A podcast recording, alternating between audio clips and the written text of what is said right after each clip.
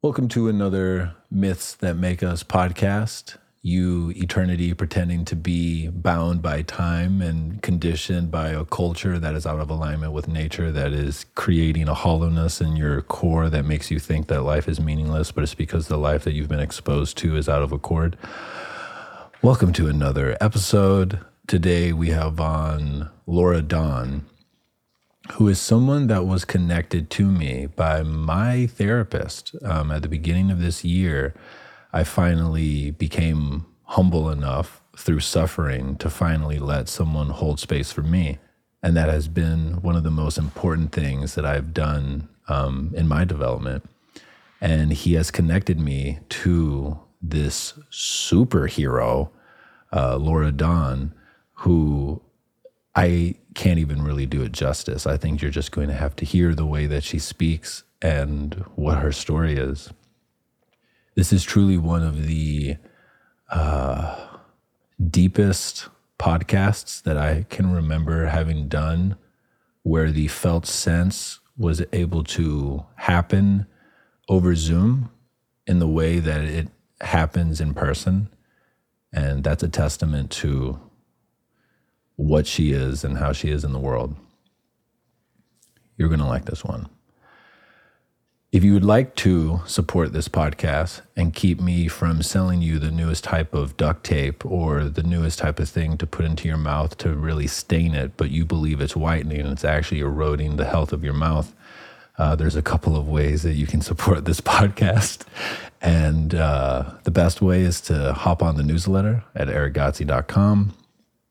There's also my Make Your Myth journaling course, which is for people who want to begin the practice of journaling and recognize that they're probably lying to themselves and everyone in their life in order to fit in. That's what it did for me. Um, and then there's the Dharma Journal, which is the other course that I have that uh, if you want to amplify that intuitive whisper that is telling you that the relationship that you are in, or that the job you are at, or the way that you cope with your friends is not the way and you've been ignoring it, if you want to amplify that voice so it utterly destroys your life, so it can open you up to the life that is meant for you, check out the Dharma Journal. It'll ruin your life. um, it truly is the set of practices that I've used to basically ruined the life that I had that um, wasn't fulfilling me. So check that out at your own peril. And as always, you can share this podcast with anyone that you think it will help. Thank you for your attention in this crazy, chaotic world and for uh, your awareness and your love. And without further ado, Laura Dawn's myth. P.S. If you reach out to her, she prefers LD or Laura Dawn. I called her Laura. Laura Dawn, I apologize. All right, without further further ado, Laura Dawn's myth. Welcome to the podcast. Uh, I appreciate you saying yes to coming on, and it's it's interesting how we met. Um, I started to, for the first time at the beginning of this year, begin to have a coach coach me. You know, I've never been in a place because what I studied was psychology, um, I wouldn't let anyone teach me or like hold space for me. And it's a whole thing, but it's because I didn't feel like I could rely on my dad. So I had this unconscious belief that I couldn't feel like I could actually rely on someone. But, anyways, started that process. It's been absolutely beautiful. And once he got to know me more, he was like, You've got to connect with my friend, Laura. And then he connected us. We got on the phone. I just heard what you had done and what you are doing and what your background is and what you're interested in. And I knew I had to have you on the podcast. And I'm excited for people through this podcast to uh, learn more about who and what you are. So I just wanted to say thank you and kind of give people a idea of how we connected. Mm. Well, it's a, such a pleasure to be here with you, Erick. This is really nice. I'm so happy to be on the show with you. So the question that I like to get the myth unfolding rolling is let's say that I just witnessed you do something that puts you into flow and mm-hmm. then I came up afterwards. So you're mm-hmm. in like a peak state and I ask you, who are you? What do you do? What would you say? Well, gosh, who am I? I feel like is just an ongoing process. And I think that when I'm in flow, I realize that more than ever is that there is this sense of identity that we as humans tend to cling to. You know, we spend our whole lives like fortifying this sense of self.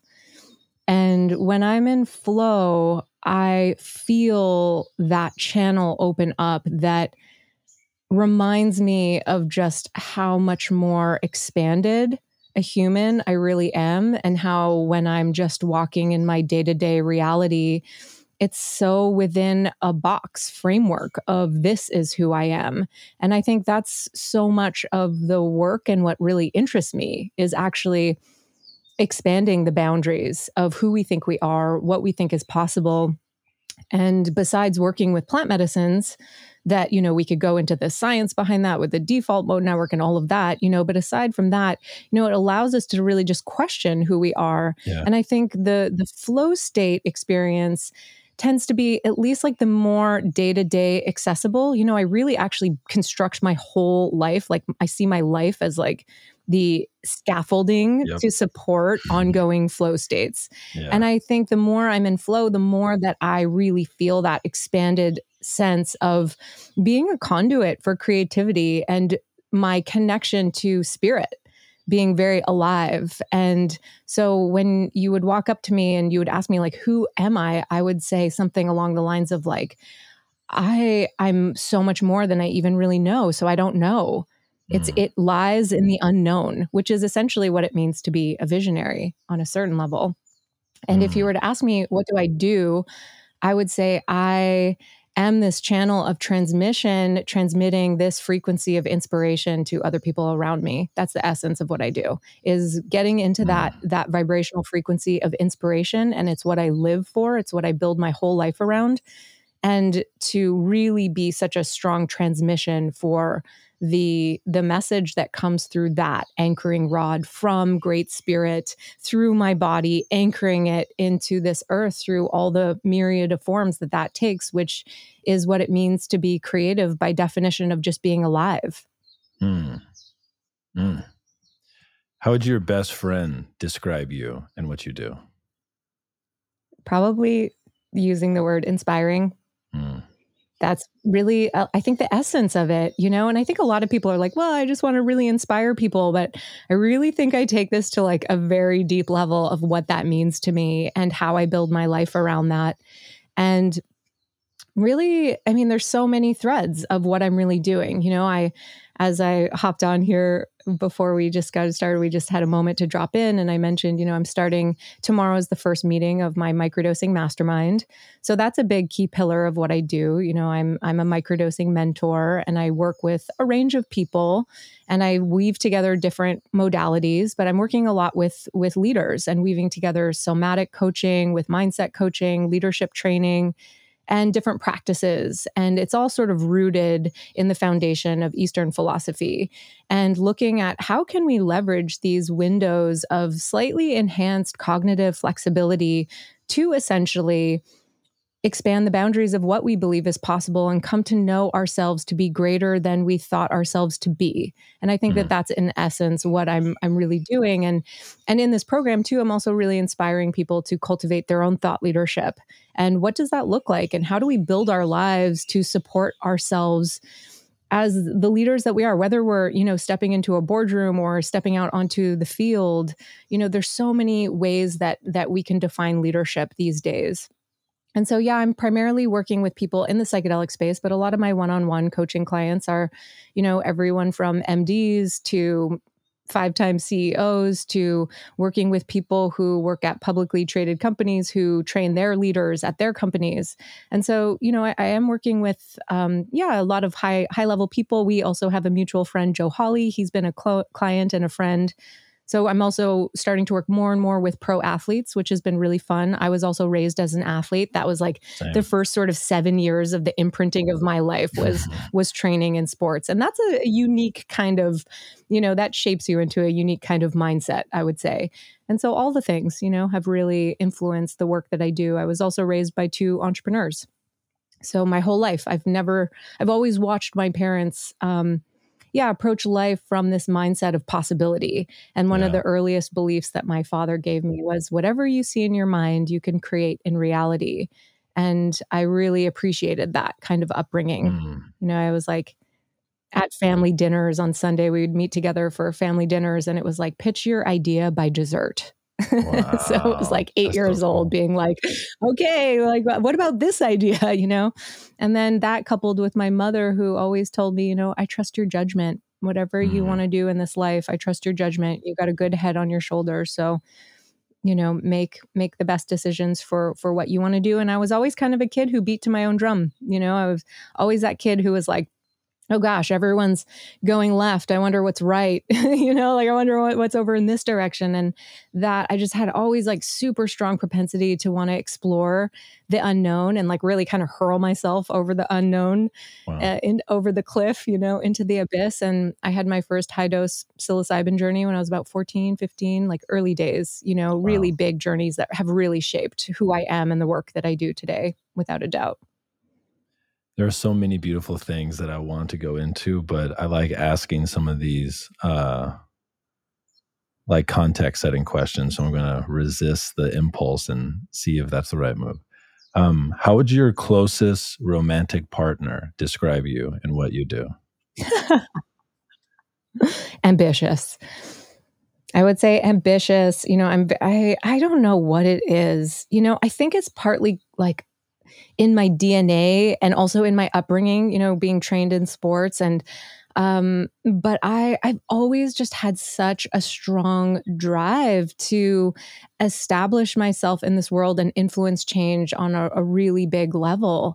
You know i remember when i was a kid i would like not be able to fall asleep at night because i was so excited for the moment that i would go on oprah. And i was like six. Yeah and now it's like Joe Rogan. Right, right. you know, that's what I think about now.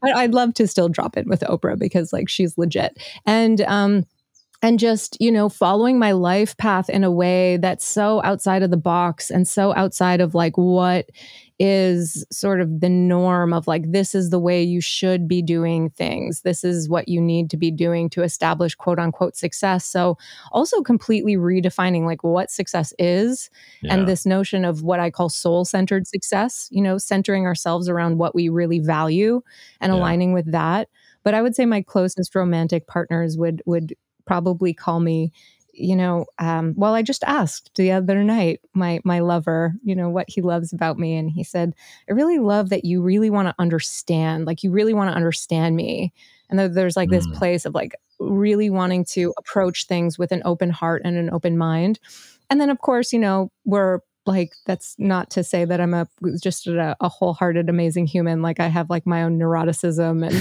places of of you know all the things yeah. like all, all the things that come with like being a driven ambitious human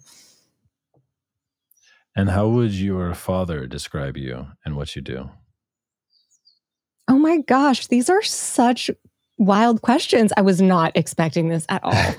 okay. So, gosh, this is a tough one. Well, I know, well, my father almost just recently died, and I haven't seen him in 10 years.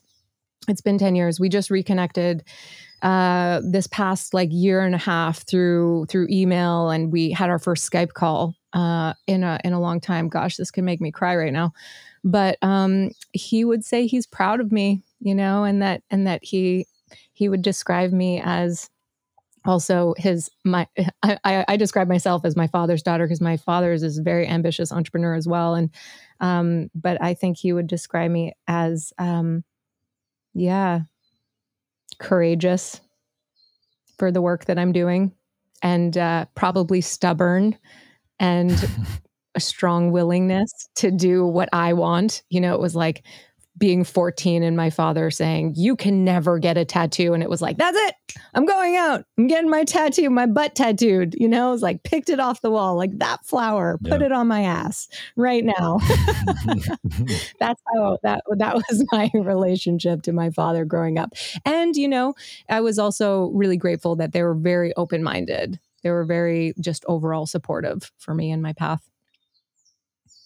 I love that. And how would your mother describe you and what you do? Oh man. Okay, so recently I um I had to put out a really special episode on the Psychedelic Leadership podcast, and I almost didn't release it. Okay. So if anyone wants to listen to that, it actually really got, I think it's my most second most downloaded episode, but right behind Bruce Lipton's.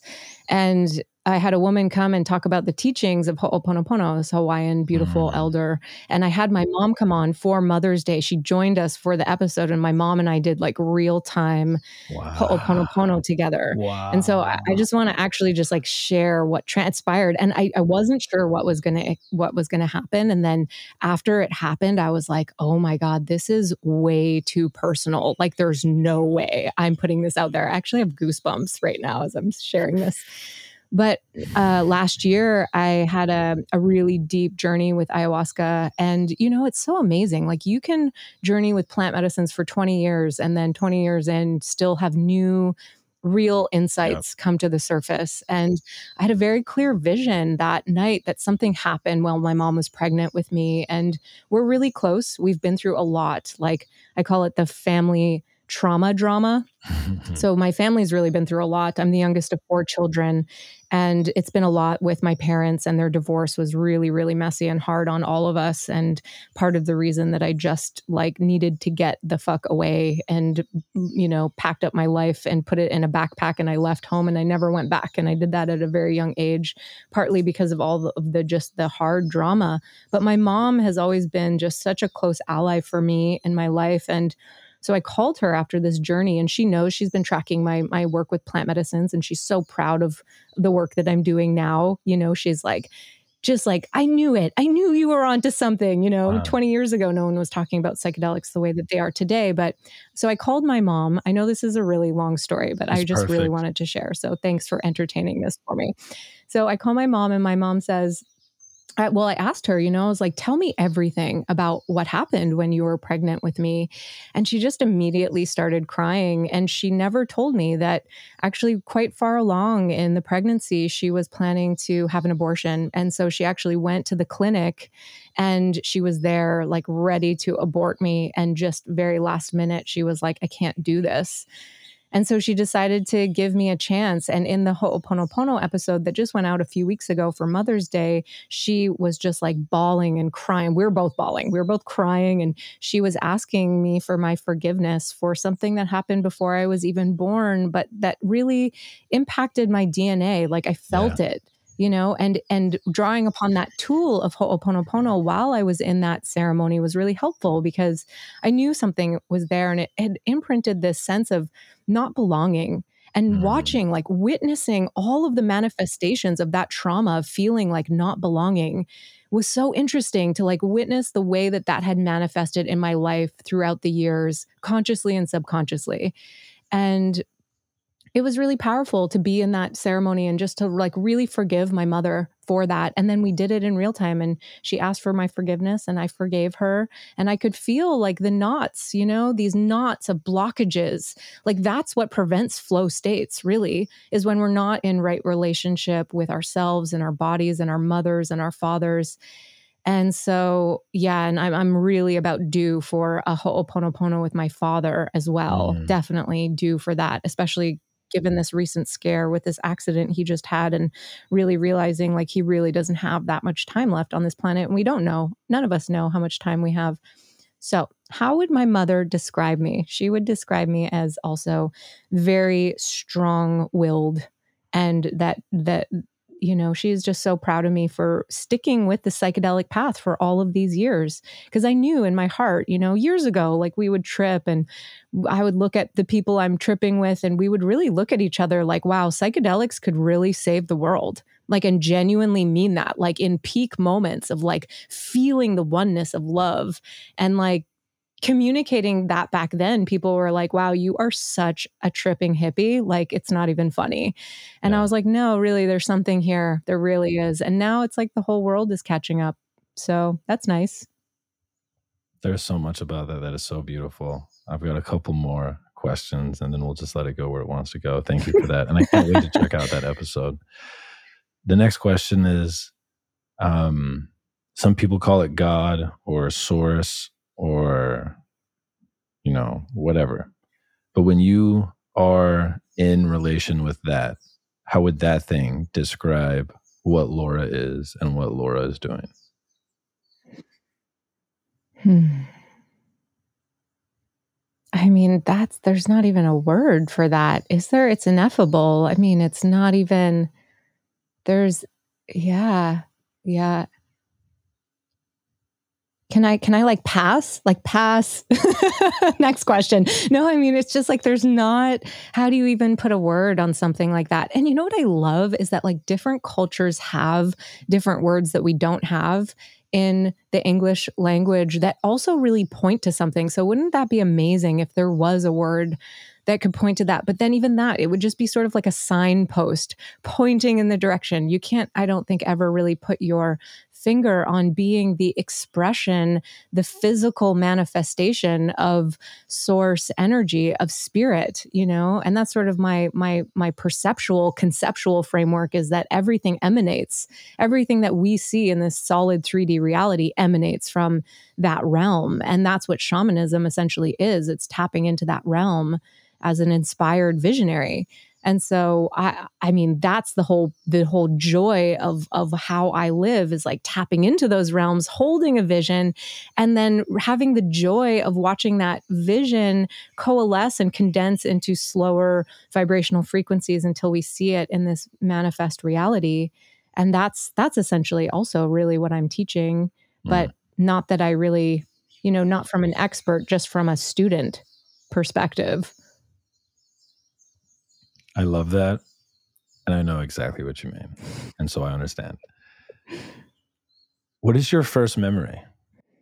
Oh, as soon as you said that, I just pictured my my father holding me under my armpits as just like a little munchkin and like he would he would um, swing me over the side of the pool and and he he was like really encouraging me to uh, to learn how to swim. I was a water baby. I, I, used to compete in diving. And my first memory i think was or one of them was just him swinging me and going one two, three, and then letting me go and just like plopping me in the deep end.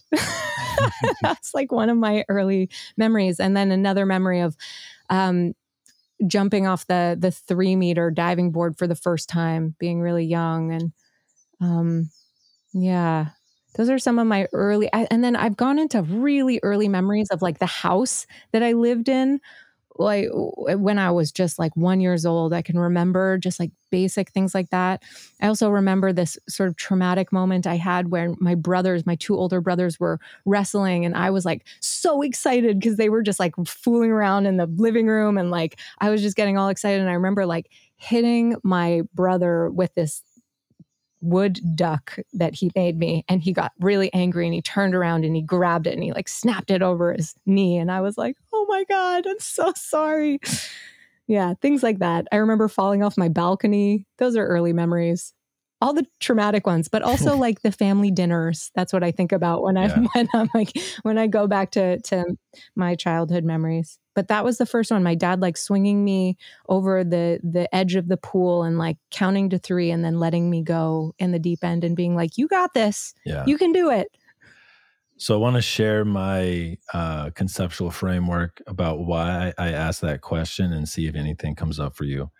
Um, my intuition is that our first memories that we can remember when we're asked a question like that uh, have a emotional quality to them that is a it's the root of like a key part of either how we think about the world or how we express in the world and that it can be symbolic. And when i hear you talking about your first memory being uh, the archetypical father getting you ready to jump into the deep end and that you had a deep psychedelic experience when you were 14 and that you were at the crescent of this wave jumping into the deep end early um, the fact that you laugh feels like you see what i see there and what's interesting yeah. is most people oh, don't God. share more than one and my intuition is that because you've done as much work as you've done, your unconscious mind, which is the part that brings up all those different images, it feels like it's um, a gift for you to sit with later, or unless it comes up intuitively now, that uh, maybe an archetypical part of when you get out of balance is the duck snap snapping mm-hmm. incident. Uh, that one of the things that you most love is whatever the feeling of the dinners together are, mm-hmm. and that something about when you make a a mistake that creates an ouchie mm-hmm. that, that is somehow associated with the falling off the roof thing. Mm-hmm. And that's why I asked that question. And if anything comes up, I would love to hear it because you did laugh. And so it feels like you're seeing what I'm seeing. Mm-hmm, mm-hmm. Yeah, I definitely I was like, am I am I paying you for this like psychoanalysis session? am I supposed to PayPal you this uh, like a, a check after this? Um, I really appreciate that though. Um, yeah, I mean, I, I think there was also a really strong um, there's a strong imprinting, you know, for better and for worse. And I think that that's also, it's like so much of our strengths can also be a double edged sword that we really have to be so mindful of. When I, when my mother was, you know, she had four young kids and no education. And so, and she wanted to leave my father, she wanted to leave that marriage and it, I, it, was really hard for her. And i remember you know she would wake up at three o'clock in the morning and she put herself back through graduate school. She got a degree in psychology and she opened up her own private practice. Wow. but it uh, made her very absent in my I had a very uh, unsupervised uh, childhood. Basically, you know, my my parents were very MIA for better or for worse, and I remember my mom, you know, showing me like, okay, this is how you make dinner. I'm not cooking for you anymore. I love you. This is how you use the washing machine and you know that was at like seven or eight years old. And uh, and i also watched like the subtle cues. And i remember these feeling and i don't know if this is a story i'm making up. I've repeated this a couple of times but i feel like or the story that i'm telling myself is that she said to me when i was a child like never rely on someone else like this. Like never put yourself in this position. Like always make sure that you can take care of yourself financially and be successful. And i think that that also is like very strong imprinting you know, because she wanted to be independent, but she had four kids and no education and she couldn't leave. And so she was trapped. And she put her own life on a shelf for very many years. And maybe that's also influenced like why I don't want to have children. maybe that's also really a big part of that. Like, I don't feel like it's my path, actually. And I always respect women who just really feel like that's their path. But I really like birthing books and podcasts and businesses and retreat centers and creating in a different way is just what feels alive for me in this way in this life. Yeah one of the things that i feel um, arise is carl jung had this quote where he talks about uh, the unlived life of the parents will haunt the child and that it seems to be that there's a certain type of adult who if they had a genuine dream and they um, didn't make the full like spiritual transformation required to be what it costs to be a mother or a father that there's some you know like bound energy that almost needs to co- to come out and then it's shared with the child as either their aspirations or their like mm-hmm. this is the strategy that you have to follow because it's not the strategy that I followed and the thing that I can feel into there is like Mm-hmm. My mom's unlived dream of being a writer was actually a really strong imprinting in me to want to be good with language. And, you know, now one of my dreams is to be a writer and, you mm. know, to, uh, so haunting feels like it's a, it's putting a twist on it that might not be necessary, but that, um, the unlived life of our parents can either become, uh, part of our dream or a part of something that is being asked to be healed. Mm-hmm. Mm-hmm. And maybe making it a dream is a way to heal it. I don't know. Mm-hmm. mm-hmm. You know, I like to think that the manifestation of the thing, like the, you know, I have also two published books, and that was two of the hardest experiences of my life as well. Super challenging. like for anyone out there who's writing a book, I just, I feel for you. Um, it's, it's, and it's such an amazing thing to accomplish. But like the having the book in the hand, you know, and the actual just end result. You know, I've also built a retreat center and created a lot in my life, but it's not the thing that is the thing. It's actually the process of who we become along the way. Yep. And so, uh, it, when from that perspective, it's like there is no sort of success or failure. It's just how we grow and how holding a vision and bringing that fruition that vision into fruition shapes us into the person that we're becoming. Yeah. And that's like the shaping. And that's really the, the gem. And then no one can take that away from you, whether you write the book or don't write the book, you know? Although I'm all for like anchoring visions and like bringing Absolutely. it through and making it happen. But then, you know, when I went through the really devastating experience of pouring five years into my, of my life into this beautiful retreat center and then having this sort of proverbial rug get pulled from out from under me with the volcanic eruption a few years ago, I learned a lot through that experience of needing to hold all of our creations lightly and just the the bittersweetness of what impermanence really means. Yeah. And how we can actually make peace with that on a daily basis in our lives. Mm. I would love to, so one of the things that I find with most people is um, especially people that end up at a point where they're on a podcast because that's a unique type of unfolding that there is a first dream that is um, almost unconsciously coming through. And it's for sure like an ego based dream you know because it comes up in childhood. And that um, it's either accomplished and the hollowness is found or life punches you in the face and then you go through your first like death like true like kind of existential death and I'll give an example so mm-hmm. I can help anchor you into what I'm looking for. For me, was for sure basketball. That I didn't have mm-hmm. anything that really inspired me until I was about 10. Wasn't good, was super goofy, was super oversized, didn't know how to use my body. and then by the end of the first season, you know, I was regarded as like the top kid in my age group in my small town. And I found my thing and I thought I'm going to be a hmm. basketball player. This is my this is my goal. This is my destiny. And then I tore my rotator cuff when I was a junior in high school. Mm. And it took about four years to really surrender. And uh, that was kind of my like first death. And then, you know, I had to go through this death process. And then I eventually found a new thing. Um, so what I'm asking is, what was kind of your first, oh, this is what I'm going to do with my life? And um, how are you disappointed essentially is what i'm asking.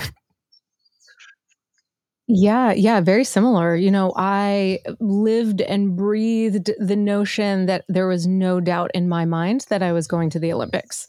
Like that was my whole upbringing. I had a very uh, just like kind of reversed story from you and that experience that when i started training at a very young age, I was naturally really good at everything that I did. And so I didn't really know, I didn't have almost any experiences for like years and years and years of losing. And that wasn't really healthy actually. Like yeah. in hindsight, it was it was a really hard portal to go through later in life of of accepting that I can't be the best at everything and um, yeah, so when I I started uh, training in gymnastics when I was really, really young. And then I went through a growth spurt and I was pretty much told, like, hey, you can't do gymnastics anymore because you're like now taller than everyone else. But even in those years that I was training, you know, I was competing and it was like my whole life revolved around sports. Like I was never considered myself smart or very good at school. I hated school. I actually just really always wanted to be training or sleeping and dreaming. That was like my other pretty much like my my favorite reality was my dream reality. I would like count the minutes between recess and lunch and be like, is it over yet? So I could go home and go back into my dream world because I really loved it. It was so alive for me.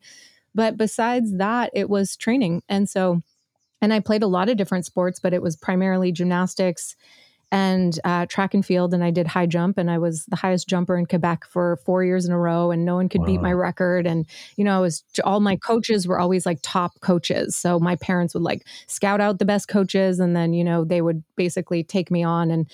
And then I dove for years. I dove for a long time until I hit a sort of a wall around diving.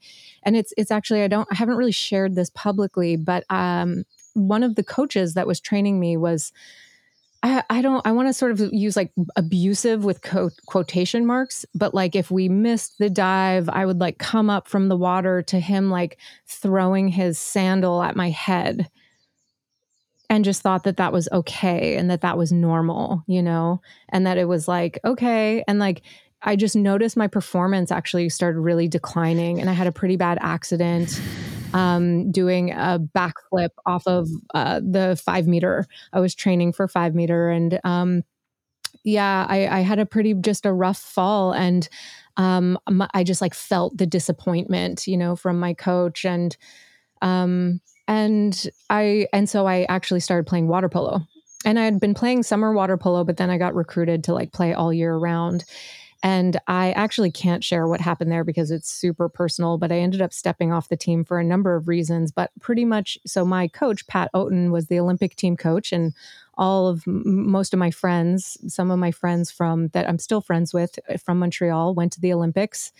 And I had this really trippy moment, Erick, where when I left and I decided to, you know, not to stop playing basically because I had at, at that point um, the rave scene in Montreal was like really taking off and I had been training my whole life and I was about like 15 at this point and I was just starting to party and feel like, you know, oh my god, there's so much more to life and I started dating someone who was a lot older than me at that moment, who was like involved in the water polo world. And it was complicated and messy. And I started partying a lot and, uh, you know, MDMA and speed and all the things. And I decided to step out of playing water polo. And in hindsight, I'm actually really happy that I did. I know a lot of people who still played and they got paid, you know, pretty good to play, but it was just such a job and like lots of travel and all the things but super trippy moment where like years later I was on acid in Thailand and I walked into this like huge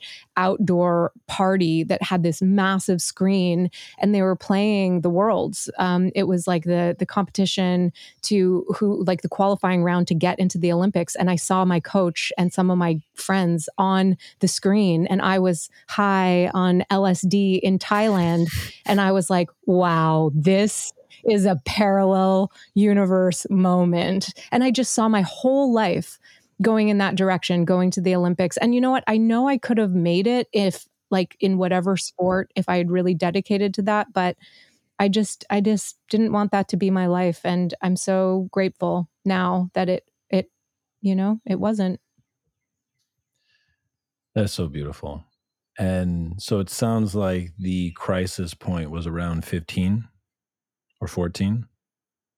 Yeah, yeah, definitely moving through that time. I would say like I was still really into like training and athletics and like all of that. And I would say around like 17, 18, maybe even later, like 19, I went through like my first real identity crisis of like, I am not an athlete anymore. Right like and i re- really remember that portal of like holy shit like i self-identified for even years i would say after that of like Same. really that was my identity and then yeah having that it was like in that and then even i remember you know in my early 20s i did a lot of psychedelics after university when i was traveling backpacking all throughout southeast asia and i even remember some of those journeys still grieving that the loss of that identity you know and still having those journeys of processing that.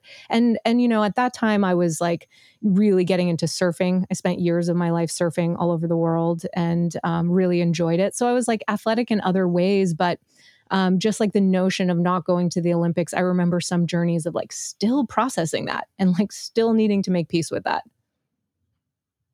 I would love to zoom in um, if you could kind of tell us the story of that of those bridging years between the death of the athlete and then the birth of whatever the next dream was it sounded like it was at least three or four years maybe more so if you could kind of i would love to hear the story of that bridging mm-hmm. moment mm-hmm. qu- heavy air quote on moment and then um what was the first inkling of the birth of the next life essentially Gosh, yeah, there's definitely not a moment because I still feel like I'm in the process of it, you know, I'm still in it in a, in a lot of ways. But um, in those years, I struggled with disordered eating.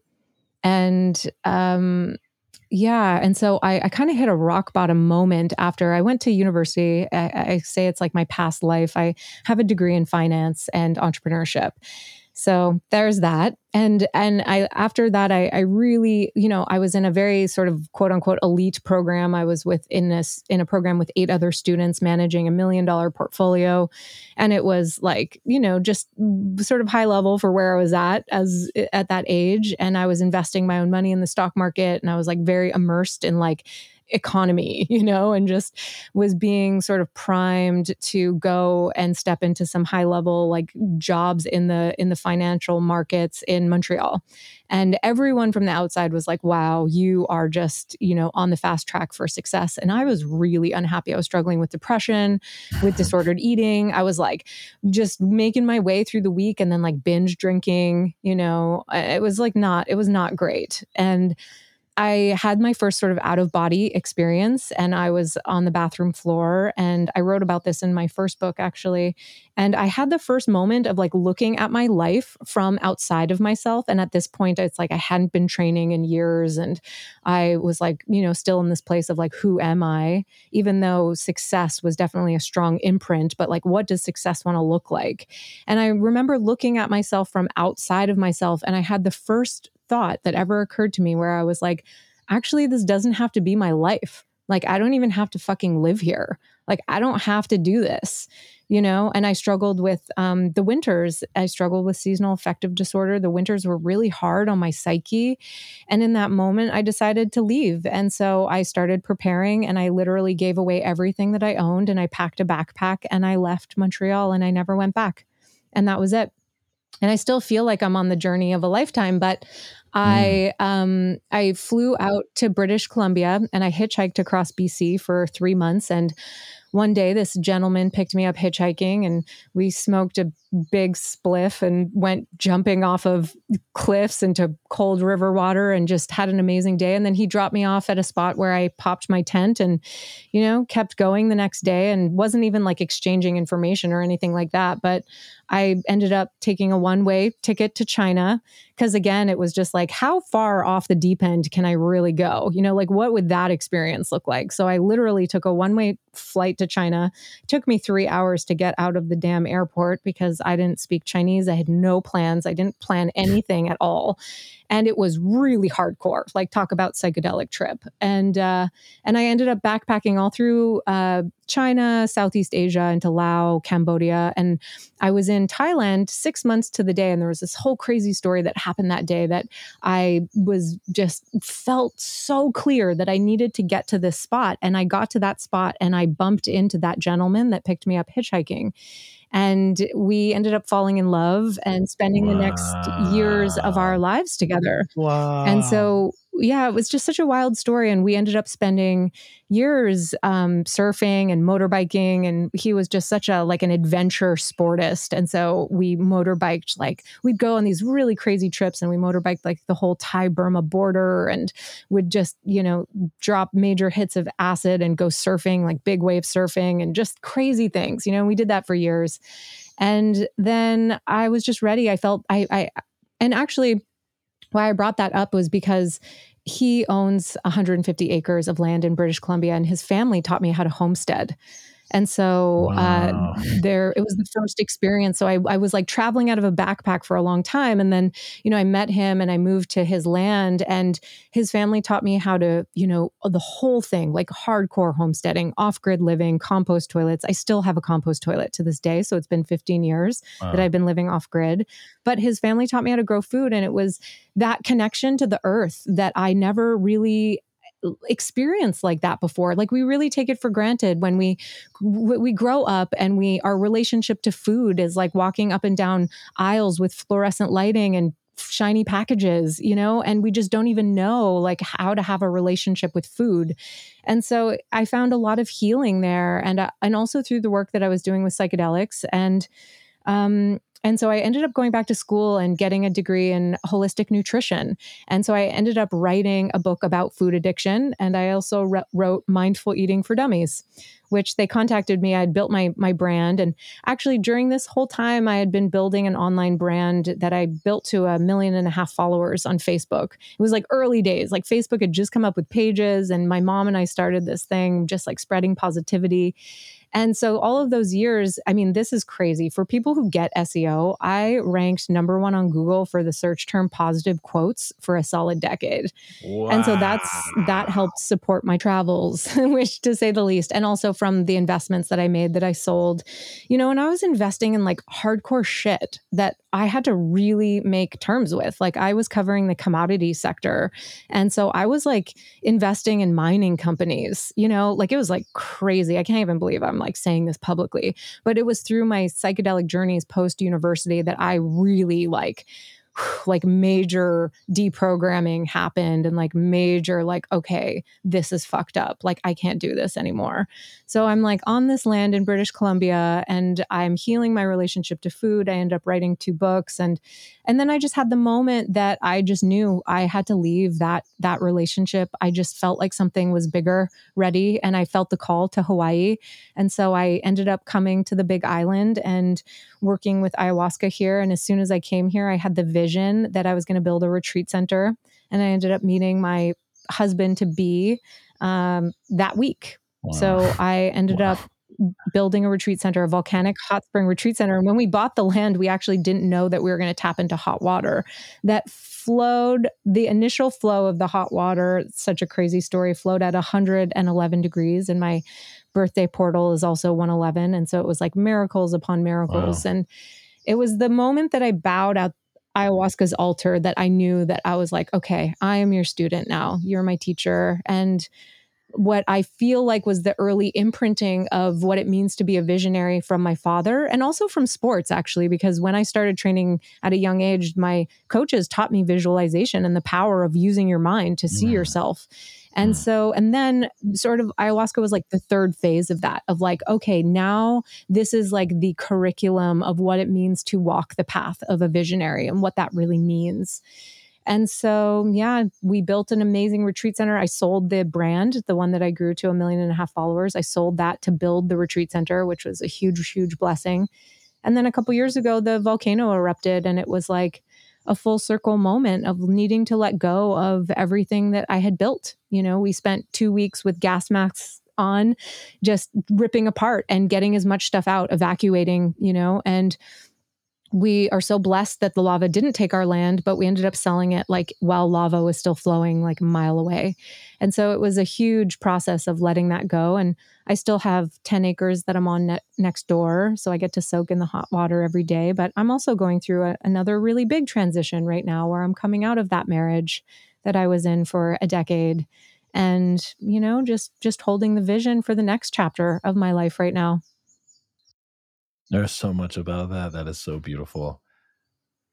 The question that arises, or before the question, uh, there's a pattern that I see that I would love to get your um, feedback or response to. But it seems to be that the people who are able to, uh, that once you heal a certain level of your relational wounds, you get to open up to the intuition of your heart. Mm-hmm. And it seems like your heart will bring you to the next perfect lover mm-hmm.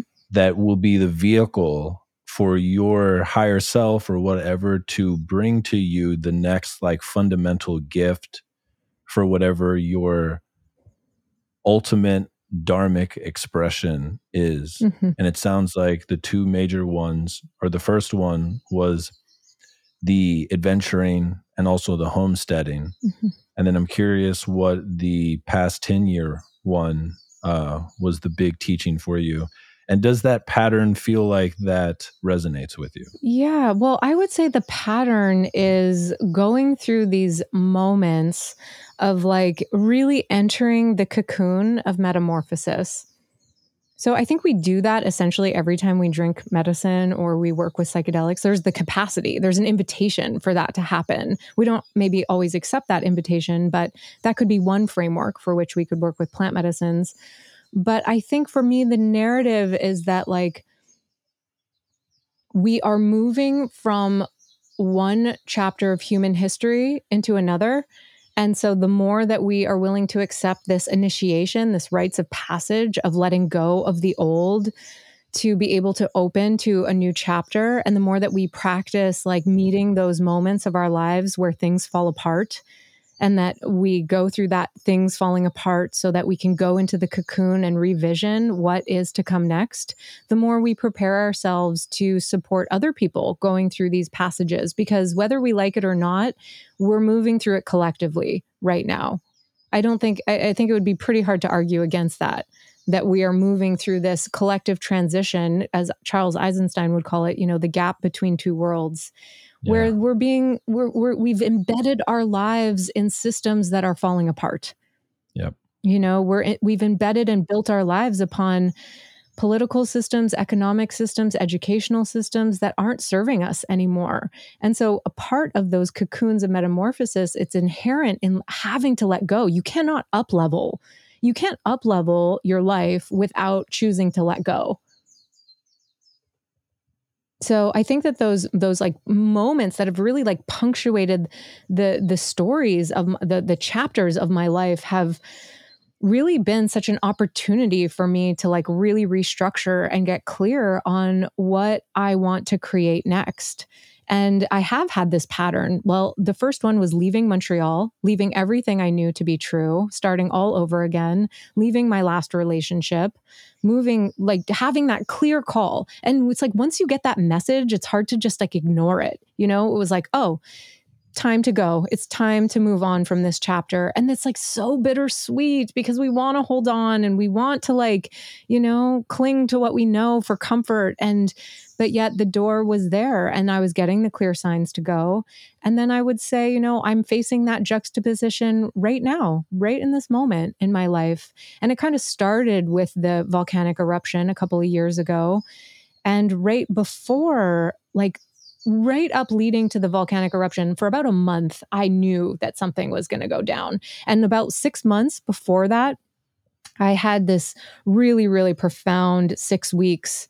I don't want to give too many details to like incriminate myself, but I was working with some very powerful plant medicines for about six weeks and just sleeping in front of these big pots and drinking a lot of medicine and going really deep. And I'll just say that I wasn't in the U.S. just to help this storyline, um, but I re- it was like it was like the cocoon of just like so much transformation, and I knew I was at that crossroads at that moment in my life too that so much of actually what I'm teaching in the curriculum right now came out of that time. And it was really painful and beautiful and all the things and then and i knew that i needed to change a, and restructure my life in a really big way.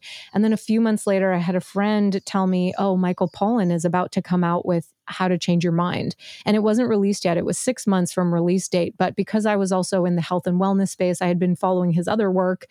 And i just knew in that moment i had a dream that and and I was driving down the road and it was like green light, green light, green light and I knew that it was time to come out of the psychedelic closet and that this was really my path was to help share what these medicines can help us with in our lives and how they can really help us like live in such a fundamentally different way to anchor us into this next chapter of human history and the night before the earthquake started happening, right before the volcanic eruption, I had a really deep solo sit with the medicine. And this really unique thing happened that I had never experienced in all my years working with psychedelics. It was like the full expression of what it means to surrender my life like i was having just like this tumultuous like crossroads of like feeling the call to step out of the psychedelic closet and like really come out in this way and and then, and I, in this moment, I just had this moment of like really praying with great spirit and like laying down my life on that altar and saying, okay, I'm ready. I'm ready for whatever needs to happen here for this next chapter. I'm, I'm ready. And I just felt it so completely in my heart. And it was like, okay, how can I be the greatest service to humanity? And then I picked up my guitar and I was just received a full song all in one swoop. And that's only happened a few times. And it was trust in the great unknown and trust that the way will be shown and trust that the highest will unfold. And then the next morning I woke up to the literally the earth shaking under my feet. And that week there was thousands and thousands of earthquakes until I was in the garden and we caught word from Henry, ran over and said, Hey, we just found out, we just heard that the road split open in the subdivision that's right above our land and lava started flowing. And we should probably consider like starting to move. And so we all came together in the garden and we were planning for an event the next night. And we said, okay, it's time to go. It's time to evacuate. So we just spent the next two weeks um, getting as much stuff out as possible. And it was the most traumatic experience of my life. And yet the only thing going through my head the whole time were the few lines from that song, Trust in the Great Unknown.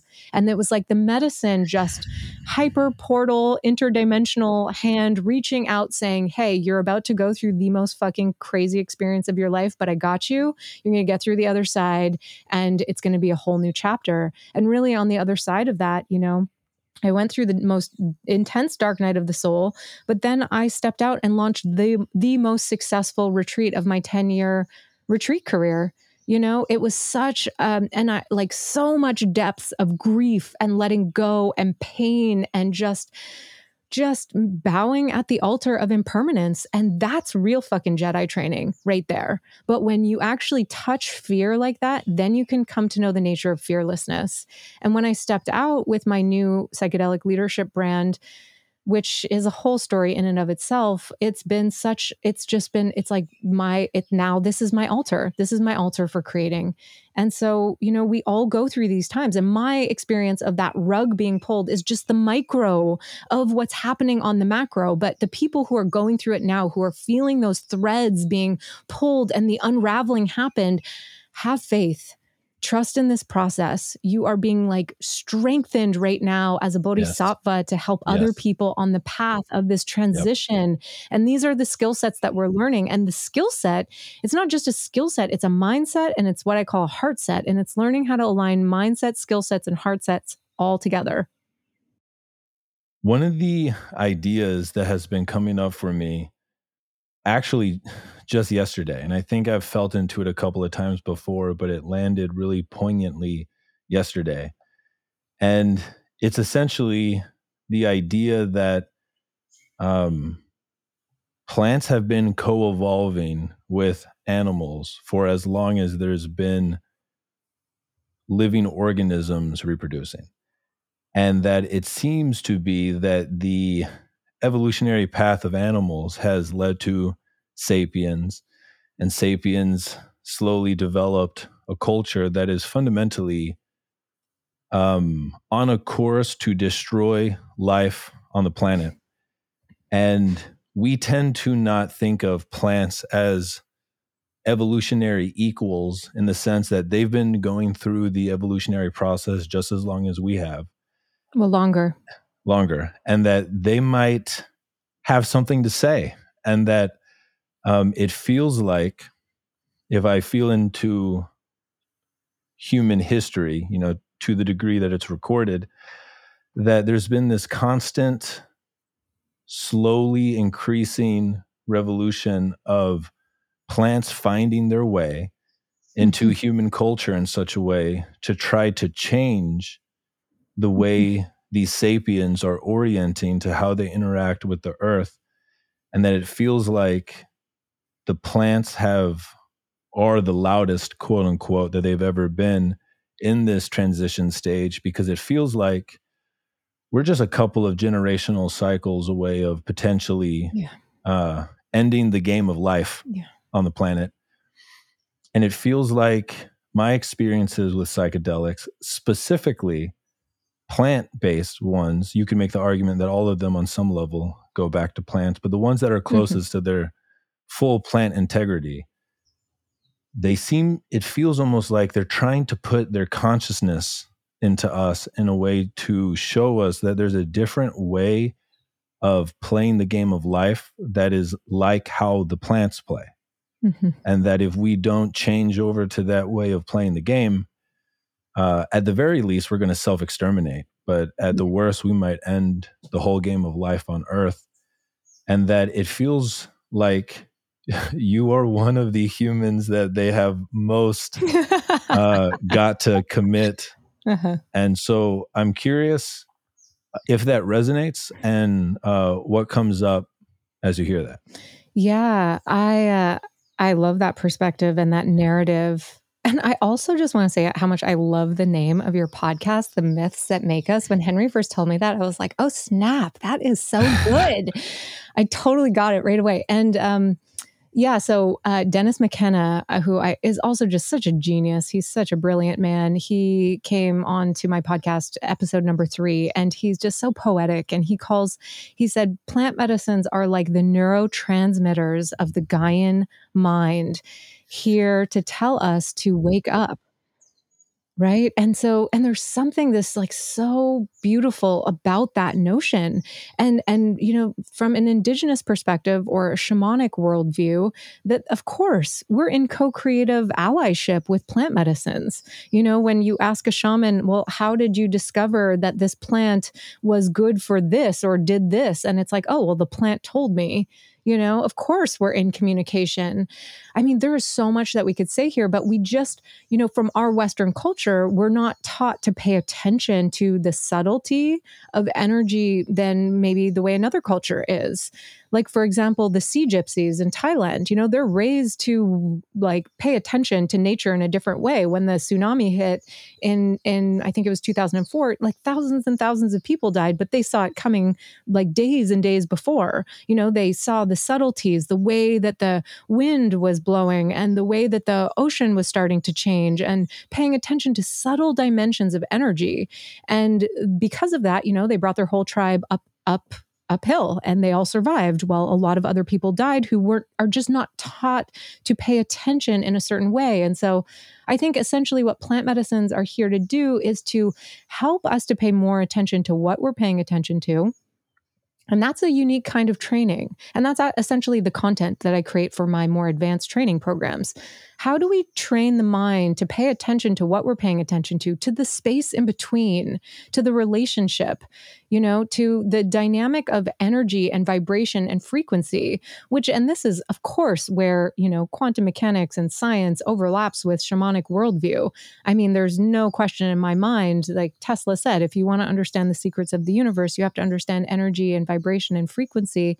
And I think that plant medicines are just helping us to perceive what's already there is that everything is in motion and and uh, so my mind like really thinks in venn diagrams that's just like how it works in my like visual inner mm-hmm. visual field so it's like the venn diagram of like quantum mechanics shamanism plant medicines psychedelic science, and then Eastern philosophy, because Eastern philosophy is also saying the same thing, you know, that we are energy, that everything is energy and we're made of it, and that we spend our whole t- lives like identifying or, or trying to build this identity construct to be safe and comfortable amongst the constant fluidity of change. You know, the teachings of that, we're always trying to trying to find that solid ground to stand on. But everything is actually always in flux and that instead of being afraid of it all the time, you know, and like emotionally suppressing that, because like rationally sitting here, we could say, of course we know that everything is changing all the time. But isn't it ironic that there are there's this body of wisdom that has been passed through the generations for thousands and thousands of years just to get humans to get this one point that we're all impermanent. Like, of course we're impermanent, but yet emotionally that's incredibly hard for us to make peace with. And so it's and and i think that that's this notion of fluid energy. So then we could add another circle on the venn diagram which is flow flow states not just flow state peak performance but flow state living. And then we could put another one that's like really getting back to the start of this which is inspired living. And in, inspiration is a frequency. It's something that moves us to come alive and to take purposeful action in our lives. And so i think plant medicines are here to wake us up to more of ourselves. And this is also on the Venn diagram where creativity would come in. You know, as Einstein said, we can't solve our problems at the same level of thinking that created them. And plant medicines have a way of helping us to shake up that neural snow globe, to l- try to see, even just for a moment, that this identity construct is all made up. And that the more that we actually see that, and the more that we stop living within the identity of it is this way, it is that way. And, you know, we're living in this era that that's at an all time high with the level of polarity and division that we're seeing on the planet right now. That narrative of clinging to beliefs, clinging to thought processes, clinging to this is the way it is, I am right, I know this to be true. Like we could all just take a deep breath and just see that it's just all made up. It's all narrative. It's all story. And that if we let go of the narrative of this is my identity, this is who I am, then maybe, just maybe, we can have a novel idea, a novel insight, a new way of thinking that would actually help us uncover solutions to some of the greatest challenges we collectively face. And it's high time that we get on the ship because there's a big leaky hole in it and we're all in it together. So we we kind of really need to figure it out. That's where my my perspective on it. The question that arises is what is your vision for the more beautiful world our hearts know is possible that you are ushering by the um, myth that you are trying to offer the people that you work with? And to give some context to that question, I feel clearly that you are a visionary and that you are trying to create the beautiful models that could serve hopefully as experiences that could help bring leaders specifically or you know high performing individuals for lack of a better word people who are ready um, to go through this womb, this cocoon, this rebirthing, because there is a intuition of what could be done that is not currently being done because most of the people in power um, haven't crossed into the new story. Does that question make sense? Kind of. I mean, there's so many ways I feel like we could approach that from, you know, there's just like so many angles. I mean, I would just love to share like the the vision of what is coming next. I mean, there's a lot that's coming down my personal pipeline of visions. Um, and one of them I just feel in this moment that feels appropriate to speak to is just the the next round of um, retreats that I'm really excited to be leading, which is, you know, with COVID, I've taken a bit of a, a retreat hiatus, as pretty much everyone has in the service industry. But it's been an opportunity for me to go back to graduate school. And so I'm actually pursuing a master's in science right now in a program called Creativity Studies and Change Leadership. And so I'm I'm also training in advanced creative problem facilitation, problem solving facilitation for corporate teams. And so I'm really excited to be weaving that into my retreats where I'm focusing more on alternative teams who are starting to see the value of working with plant medicines as like also a way of building team building, you know, frameworks and then weaving in this creative problem solving facilitation. And I think for me that feels like a very high level way that I can influence a lot of change on this planet it. And then weaving in these other modalities, um, embodiment practices, team building practices, and um, Eastern philosophy is really the bedrock upon which I, so much is built. Um, but within that, you know, I just I hold visions of more community living, more st- structural change on a government level that will allow for easier community living, I think is such a big block right now, you know, and a lot of people are making the move. Um, I really imagine just having these spaces, these co creative work creation stations. Like, I almost bought 100 acres of uh, land in Costa Rica last year. I was so close. I was like going in to sign, and there was a problem with, with the easement. But calling together people who want to build communities where we have like a main creative space, really bringing in like creatives, people creating in whatever capacity they're creating. And then everyone having their own little homes, private spaces, but shared community spaces as well is definitely a big vision that I'm holding for a more beautiful world our hearts know is possible. And also to help inspire people to like really start redefining what success means. Like, I consider yeah. myself to be very successful in my life. And FYI, I live right now in a 20 foot long bus converted into a tiny home and I poop in a compost toilet. You know, but what I have value is like I have fruit trees and uh, coconut trees, and I have birds that are around me all the time. And I live a mile from the ocean. And I, you know, and, and so I, it's like redefining what's really important.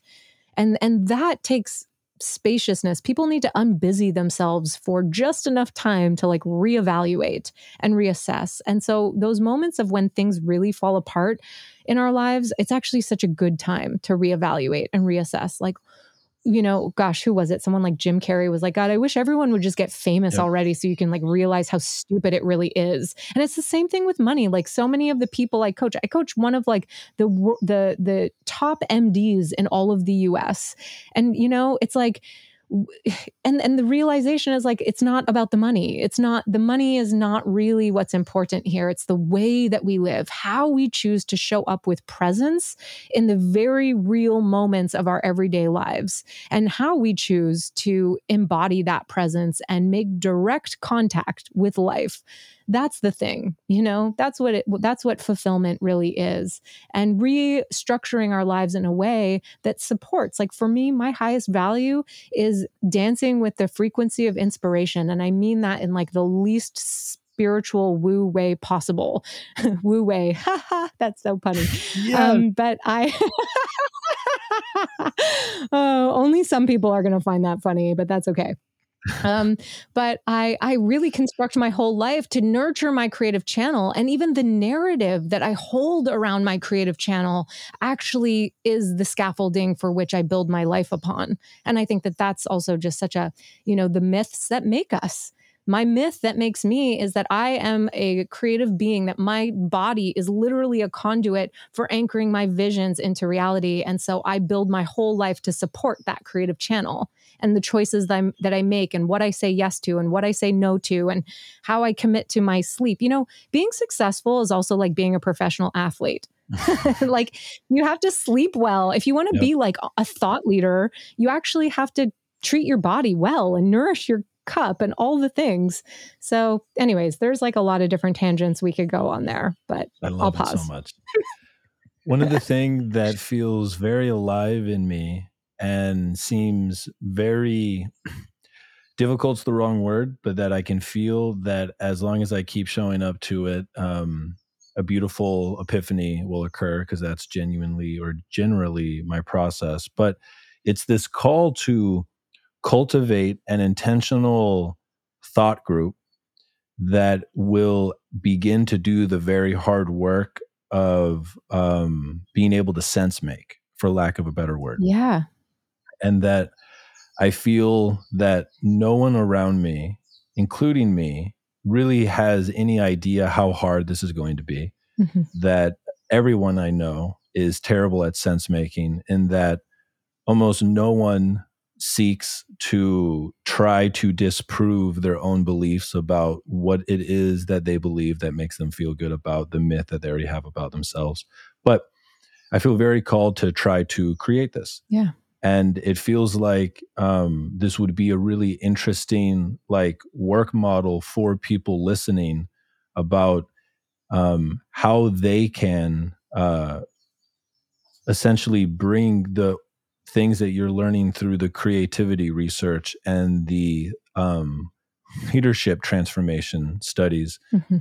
that feels like it feeds the next dream that everyone that I know who's kind of in a similar space as me, including mm-hmm. most of the people who are listening to this podcast, there's a genuine call to create like communal living. Mm-hmm. But one of my deep intuitions is that almost none of us have the emotional maturity, at least the people around me at my age, to do that in a way where we wouldn't make the same mistakes as many of the attempts of people and communities in the past have made, yeah. where it kind of devolves into what we would pejoratively call a cult and that it's it's it's because there are fundamental yeah. challenges that the people who did it before were not emotionally mature enough to mm-hmm. handle and to hold and so um what based off of the things that you've learned so far in your graduate study and just on your life path um what would you recommend as like the very beginnings of how to begin to bring creativity and like identity change, which is essentially what that other half of your graduate degree feels like to me, yeah. uh, to people who are interested in that. Well, I mean, you kind of just like set me up to just promote my microdosing mastermind. I mean, you really just like set up this stage of like when you were like, wow, I wish I could like put together this like group of thought leaders to like come together and support each other. I mean, that was the vision for the microdosing mastermind. And the whole content and the way that I frame it is content around set and setting, but taking the notion of set and setting to a whole fucking new level that I don't know anyone else who's really talking about it from that perspective that actually creates a cocoon for you to go in and start deconstructing your sense of self and getting very purposeful about what that looks like on the other side. So there's a couple of things, you know, and that to me is is first of all it's a long process you know these these if you if if you were to think about it because if you were just to like give up your identity like in a snap of a finger that's what we could really call like a psychotic break Yes. You know, so we have to be careful actually about this is a gradual process and good for good reason, yep. you know? And so that was really the intention of bringing together and I had this vision actually come through a ceremony and I put together a few different program threads all in one program and it sold out within three weeks. It oversold, you know, and I had three times the amount of applications than spots and i chose the right people and we you know got the really filled like just this amazing group. We have 30 people and we start tomorrow and it's a three month journey. And the next time i do this i'm going to make it a year because that's really i feel like what the container requires is a year long program. And so i'm totally down to like we should talk about maybe collaborating on something fun. But I would say the other thing around like the whole community living is that I think people just have also like a very glorified vision of what it means to like I have a gecko who's like trying to eat some of my mango here. This is the glorified vision of what living in Hawaii is like. Um, sorry for the background noise, but um, you know, I think people do. No, and my intuition just yeah, that whatever idea just came up that you're about to articulate, that there's some type of wisdom from the nature around you that's coming through the gecko trying to eat the mango that has a symbolic part yeah. to this and maybe that's my story but maybe we'll see. So what was the idea that was well it was just that i think people okay well that's funny because that just sparked this notion that people are like oh my god i love geckos. And i'm like i love geckos too and they poop over everything. Gecko poop is like a real thing that you got to like deal with all the fucking time. So there's this glorified vision you know like living off grid in british columbia and we'd have friends come from vancouver and be like yes i want to like come and like do work on the land. And then two hours in, they're like, oh my God, this is like so intense. This is such hard work, you know? And so, I mean, I've been living off grid and off the land for 15 years. It's become second nature to me, but I watch people come from the cities to the land all the time. I mean, I've hosted hundreds upon hundreds of people for retreats, and it's a process. Even just people becoming aware of electricity use and how to like not, you know, keep the lights on all night because we live off grid with solar panels and like conscious awareness of energy consumption is like such a huge process for people to become aware of in and of itself mindfulness around harvesting food and what putting back into the earth really requires. I mean, we just have, we're so disconnected. So I think that there's such a fundamental sort of training, restructuring that happens for people when they really start to understand what it takes to live in alignment, in right relationship with this earth. But that's what makes you stronger. that strengthens your spirit, you know? And so it's like, yeah. And I think that that's also comes from that training upbringing that I had. Like when you dedicate and you train, it's like you move through those challenging moments, but it's so rewarding. There's so much like fertile, fertile ground there to grow. And so, yeah. Yeah. I think like, gosh, what was the question about like the creativity piece? I feel like I just went in two totally different directions with that question. and maybe that is the beginning of the answer to the creativity piece was um, how could I bring um, what you've learned about creativity to the beginnings of this type of container? Mm-hmm. Um, because it feels like something that is core mm-hmm. about the creative process that actually feels like it mirrors the wisdom of the psychedelic process, which actually feels like the thing that the Western psyche needs the most is that fundamental in the creative process is essentially alchemy. Mm-hmm. And it's that things come together in such a way where it actually destroys. And then from the destruction, there's a potential and then something that you couldn't even have guessed before the alchemical process started mm-hmm. created it um, i guess i was just curious if you're going to bring a bunch of rigid egos into a container that mm-hmm. implied in the container is going to be transformation are there things that you have learned from the creative research that could facilitate that yeah, definitely. I mean, we could have like a two hour conversation about this, like probably like a two week conversation. But for before those kinds of retreats, I would really do training before people came. And it's, it's even just basic stuff like, well, first of all, there's this great quote, which is uh, creativity is the defeat of habit by originality. So learning mm. how to shake things up like learning how to just notice the habits that you have. And we're not just talking habits of body, it's also habits of mind. And so, yeah. even so, I recorded like a whole solo episode. I think it was episode number 15 or 18 that was all about cultivating the mindset of curiosity and just how valuable that is by asking questions. And this relates also to uh, our somatic experience, like when we're having a conversation with someone who disagrees with us, for example, and we notice that like sort of maybe trigger in the chest and we start to like contract a little bit. That the moment we, that's, that's, narrow mind. So I love Pema Chodron. She's my primary spiritual teacher in Eastern philosophy of the lineage of Chogyam Trungpa Rinpoche. And, you know, Pema says pretty much the whole spiritual path can be defined as going from narrow mind to open mind. And so, it, in essence, that's really all of it. So, how, what are the tools that help us go from narrow mind to open mind? And there's, you know, this is such a big part of my training programs, but even just learning how to cultivate the attitude of curiosity. So when we're talking to someone who disagrees with us, asking questions like, how did you how did you arrive at that at that conclusion rather than you know and right now we're watching just such division between people but curiosity is like yeah. a real bridge that helps us literally bridge the gap between the division that we're witnessing and even just trying to stay somatically open. And that's just such a way it's a, so subtle but the way that we cling to what we believe to be true and just even starting to become more aware of that. Like the next time you come into a disagreement with somebody what are you trying to hold on to? And what does it feel like to breathe to open your chest open your heart open your mind? And actively try to lean in with curiosity and a great way is doing that uh, by doing that with like open-ended questions. And just exploring you know? I'm so curious how you arrived at that conclusion. Tell me more about that.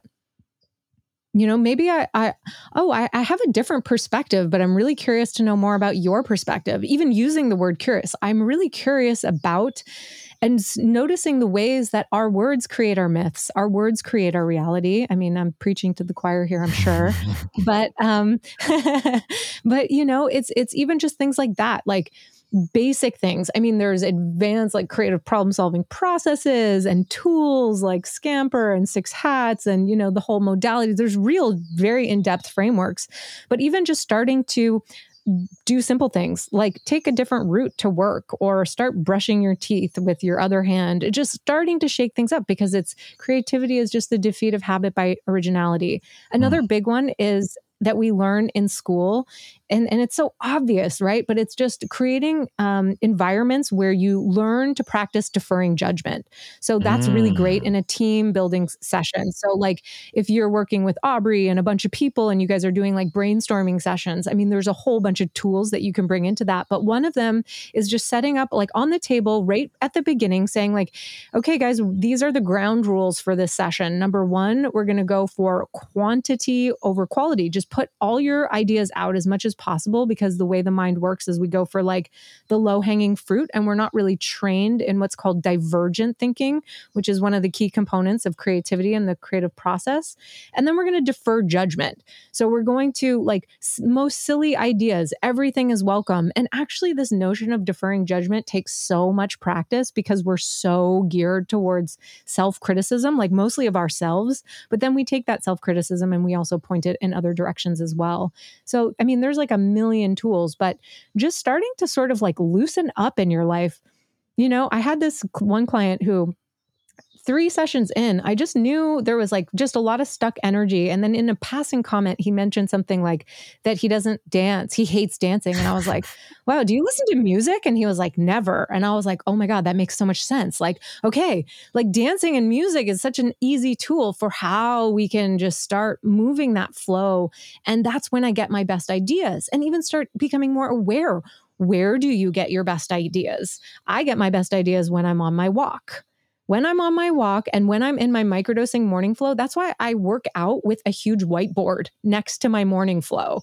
And people are like, okay, set and setting. But like, like I said, I designed my whole life to support my creative channel. I cannot mm. tell you a morning, microdosing morning flow where I was not utilizing my whiteboard and I bought the biggest whiteboard that I could possibly get. And when we're in movement, actually, that's when we get our best ideas. And even just like committing to capturing those ideas. So, like, I'll use voice memos when I'm walking. Sometimes I walk with a pen and paper because that's when I just get all my best ideas. And if you have the thought, oh, I'm just going to remember it and circle back around later, don't do it. Just put it down. Put it down, capture the idea because they're fleeting. They're fleeting ideas that come through and we often don't remember them. So, just basic suggestions like that. I could talk about this forever though and it would be fun to talk about it yeah, forever. We clearly have to do a seven hour podcast. um, I'm I'm going to switch gears a little bit because you know we do have a time constraint on this first one, but again, we should do a seven hour one. That would but be great. The question is, um, what was your favorite story as a child, either through books or a movie or a television show or something that was told to you? And um, I invite you to tell it to us like you are telling it to a really smart, curious 10 year old niece as a bedtime story. like she's like, LD, please tell me a story. And uh, you're not reciting it from memory, but you're telling it from your heart in the way and in the tone that you would tell it as a bedtime story to a niece, okay. a smart and curious 10 year old niece. So, uh, what is the story? Okay. And then will you please tell us the story? Okay. So, when I was 10, I Okay, so this is funny because my oldest brother is 10 years older than me. I'm so sorry, Clayton. I'm not trying to like incriminate you in any way. But when when when I was young, he was actually the first person to tell me these stories of his psychedelic journeys. And so he would tell me that he would eat these magical mushrooms and he would he got into this boat and he was canoeing across this incredible open vast lake and these mountains were just all around him and he was in British Columbia which is why when I left Montreal I flew right out to BC so it was like the earliest imprintings of magical mythical stories were actually of my brother's real psychedelic journeys and he would tell me that he would be walking mm. through these places and he would see these giant frogs. And then there was just these giant, massive toads that he would see them. And he'd be like totally awestruck with these just magical places that he was in and that he was just in such a state of awe and wonder. And he told me that he would also spend like hours and hours, like 24 hours climbing up these mountains with his skis. He was a, uh, what is it called? Teleporting, you know, with the, with, um, mm, I don't know. You know, where, where the skis are like not attached at the back. I forget the name of that, but he would, he was like, hardcore athlete and he would go up the mountains like way way way backcountry skiing and he would drop acid at the top and then he would ski down And it would take him like 24 hours to get to the top. And then he would ski down.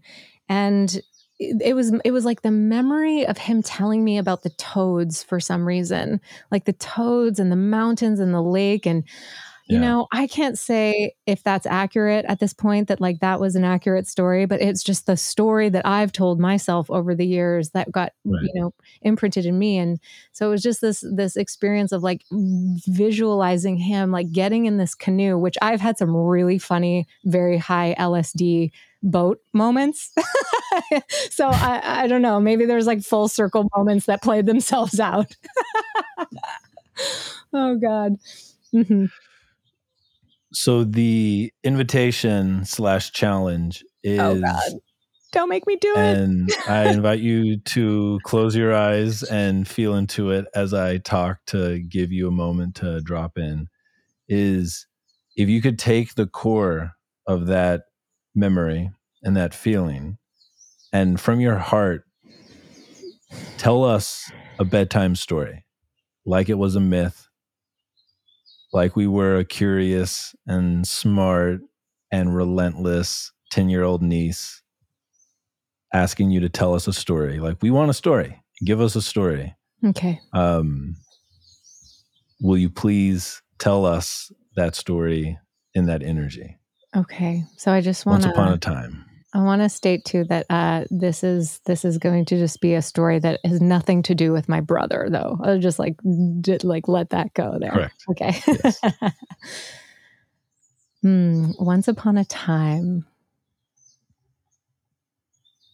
there was this young brother and sister who were traveling through the forest they were walking with backpacks on and they came across these mushrooms sprouting out the ground. And so they they stopped and they looked at each other and they felt this intuitive call to eat these mushrooms. And they said they were going to trust this process. And it was just the way the light was shining through this opening in the canopy forest. And it was like this illumination of these mushrooms. So it really caught their eye. And they thought, okay, this that's the sign. Like there's darkness all around the ground, except for this like one little spot on the ground that was just illuminated with these two perfect mushroom caps. And there were two of them. And they had all of their supplies. They had enough supply to embark on a journey for some hours, even days. And so they felt like that was the sign to eat these mushrooms. And so they bent over. And as they bent over, they bunked their heads. They, they, bumped into to each other's heads and they and then they giggled and picked up the mushrooms and decided to eat them at the same time and the intention was to heal their family lineage and that was the message that they had received from the the mushroom medicine. It was like there's a little face on the mushroom medicine that was speaking to them each and so they lifted up their the the mushroom next to their ear and the mushroom whispered in each of their ears the intention that they wanted to have for this moment. And the the sister received the message that it was time to heal the family lineage on the mother's side and and then the brother picked up the, the, the, the mushroom right up into the ear, and the mushroom whispered the same thing. It said, It's time to heal your paternal lineage all the way through space and time, through generations, forwards and backwards. And the brother was like, Oh my goodness, I just received the same message that you did. So, okay, we're going to do this now. We're going to eat the mushroom. And so they put the mushroom in their mouth and and it tasted like cotton candy. It tasted so good. It was like unlike this any any other mushroom they'd ever had before. And then they decided to just walk in silence through this pathway. And there was this fork in the road, and they had to make a decision about which way to go. And so they decided to veer down towards the left that brought them to this beautiful lake with three steps coming down. And there was this beautiful boat with an oar in it. And so they decided to get into the boat and push off the shore of safety, the shore of the known, and embark into the unknown. And while they were paddling through this water that was so tranquil, they decided to just take a moment and take a breath and look up into the sky and watch these clouds come over. And this cloud had this face on it. And they both looked up, and the brother was like, Hey, do you see this cloud? And the sister was like, Yeah, I, I do see that cloud. And it looks like it's trying to communicate to us. And so the sister was like, Well, what, what is it saying? And it was like, Okay, let's just listen. Let's listen. What is the cloud saying? And the cloud revealed a memory because these were actually twins. The brother and sister were twins. They were born at the same time. And so the cloud revealed this memory of this moment before they were born. And they closed their eyes and they could see this imprint in both of their DNA from this moment that happened and their this prenatal moment. And at the same time, they both watched this knot unwind, this energetic knot unwind. And they both had this feeling of just opening and releasing and letting go. And the sister said, Oh, I feel the healing of my grandmother. And the brother said, I feel the healing of our grandfather. And they decided to keep paddling and there was these big toad pads. They were coming into like closer to this one shore and they were in this like little interesting area with all of these toad pads and these giant toads started hopping from one lily pad to the next. And the toad looked at the brother and the sister and it started talking to them. And the toad said your grand your great great great grandmother and your great great great grandfather have a message for you. And the children were like oh my goodness this toad is speaking to us. Like what do you want to say? And the message the toad said the message that your great great great grandparents have for you is to live free to live free in your life and to be adventurous spirits that push off the shores of safety and that have the courage to keep forging onto the path of the great unknown and to trust that. And when you feel the fear of standing at that edge of the precipice as you look out into the great unknown, trust that feeling. If it has any level of excitement in the fear, then follow that. Go that way. That that is your signpost for healing all of our lineages. And that you want to follow that sign and follow that trust in your heart, and that you are the ones that we have all been waiting for. Absolutely beautiful. Thank you. And my the reason I asked that question, why it's my favorite question, is that it feels like its batting average is a thousand. That when people tell it from the heart, it's their myth. Mm. Oh my gosh, Erick, I love you. I really do. I love you too. this is the beginning of a long friendship. I'm going to come visit you in yes. Austin, okay? We are here. We are here. We are here. Mm-hmm. So, the last question is I invite you to imagine that you have lived the life that you are called to live. Mm-hmm you have done and bore the fruits that are a natural process of living that life and you are arriving at the last day of your life mm. and you have this felt sense that when i go to sleep tonight it will be my last. How would you want to spend that last day? Who would you want to spend it with? And where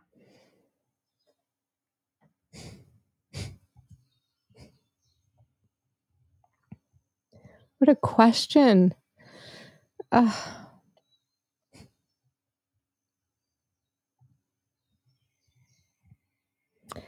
I just feel things so deeply in my life. Gosh, just feel the tears.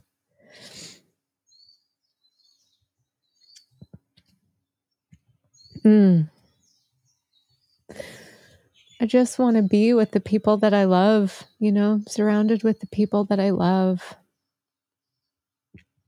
And my prayer is that I really have a positive influence in those lives throughout all space and time you know that this path that i can dedicate to the the real the path of awakening and really genuinely from that heart space of like going from narrow mind to open mind and the more that i can let go of the shore of clinging to who i think i am and what i think i'm capable and setting off into the unknown and being an example for other people to do the same that i hope my life path can be an influence of liberation and awakening. And that's you know even just for one heart and mind is a success. It's a success story in and of itself. And i feel that question so deeply just of just really bowing at my own altar of death you know and really just in awe of this thing we call life and just like the sheer absurdity of it all and the irony of it all and the just beauty of it all and the pain of it all. And that may I be at the end of my life surrounded with those that I love, with the animals that I love on the land that I love. And that, you know, may this, may humanity still be chugging along at that point, you know? And if you could leave a single message on a piece of paper for uh, the next generation to read, either yeah. if that's directly children or the loved ones' children, what would you leave on that piece of paper? Dance. And you write this right before yeah. you go to sleep. Dance with the inspiration, the dance with the frequency of inspiration. Just dance with that that that frequency, that that life force that moves you towards inspired action. Just dedicate your life to dancing with that. Laura Dawn thank you for coming on the podcast. Thank you for sharing your myth. And I look forward to the seven hour conversation to come. Thank you. Thank you. It's been a pleasure. Thank you, Erick.